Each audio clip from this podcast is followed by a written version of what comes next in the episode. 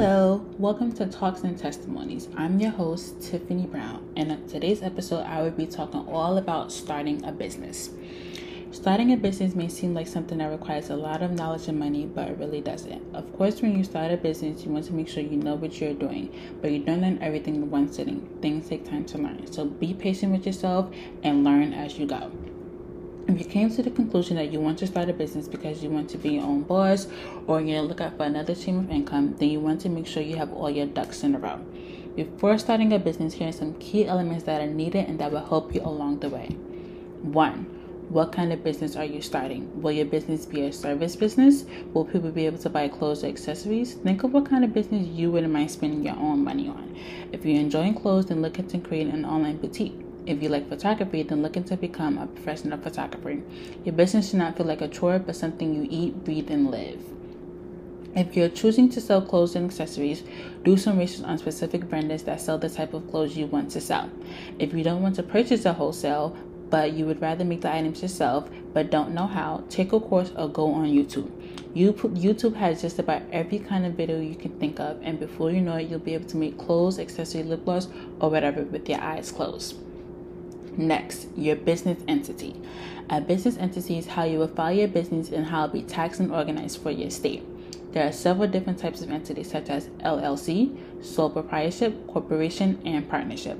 It's very important what entity you choose because this will be a part of your business name forever.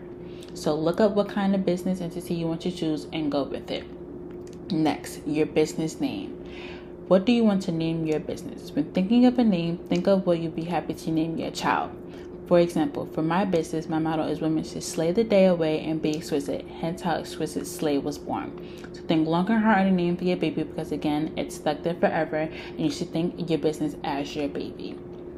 Next, your logo. Your logo is an artwork that people will be able to decipher your brand. When creating a logo, make sure it's something that people can look at and easily tell is yours. For example, let's look at Nike.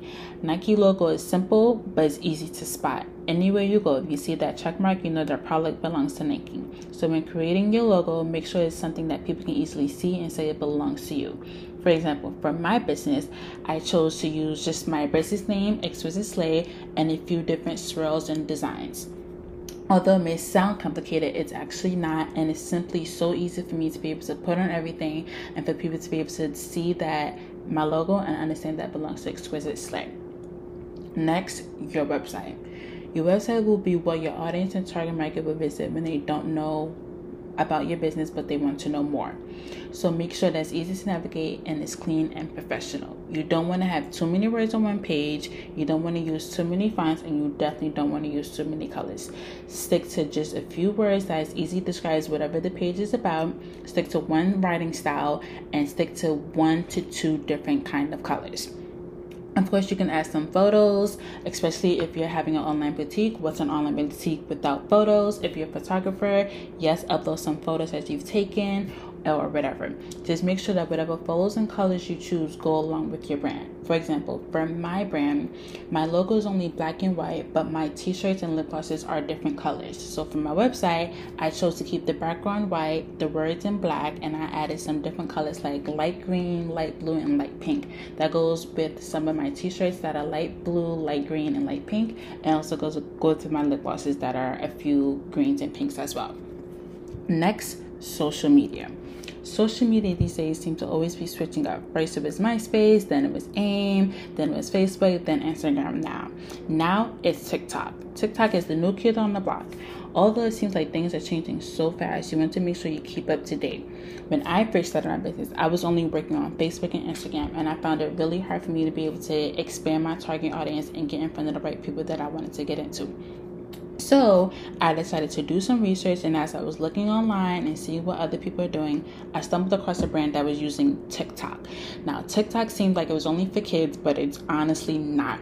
So if you think about making a TikTok, create one on this business brands and TikTok, they were doing a different videos of packing orders, um, just cool different ways on how they were interacting with their website and social media and their audience. So I instantly made a TikTok and I started making videos of me packing orders. So whatever orders I was getting, whether it's for a t-shirt or for a lip gloss, I would make TikToks of me packing those orders up and adding cute little designs in my thank you cards and packing it all up and then showing the finished result.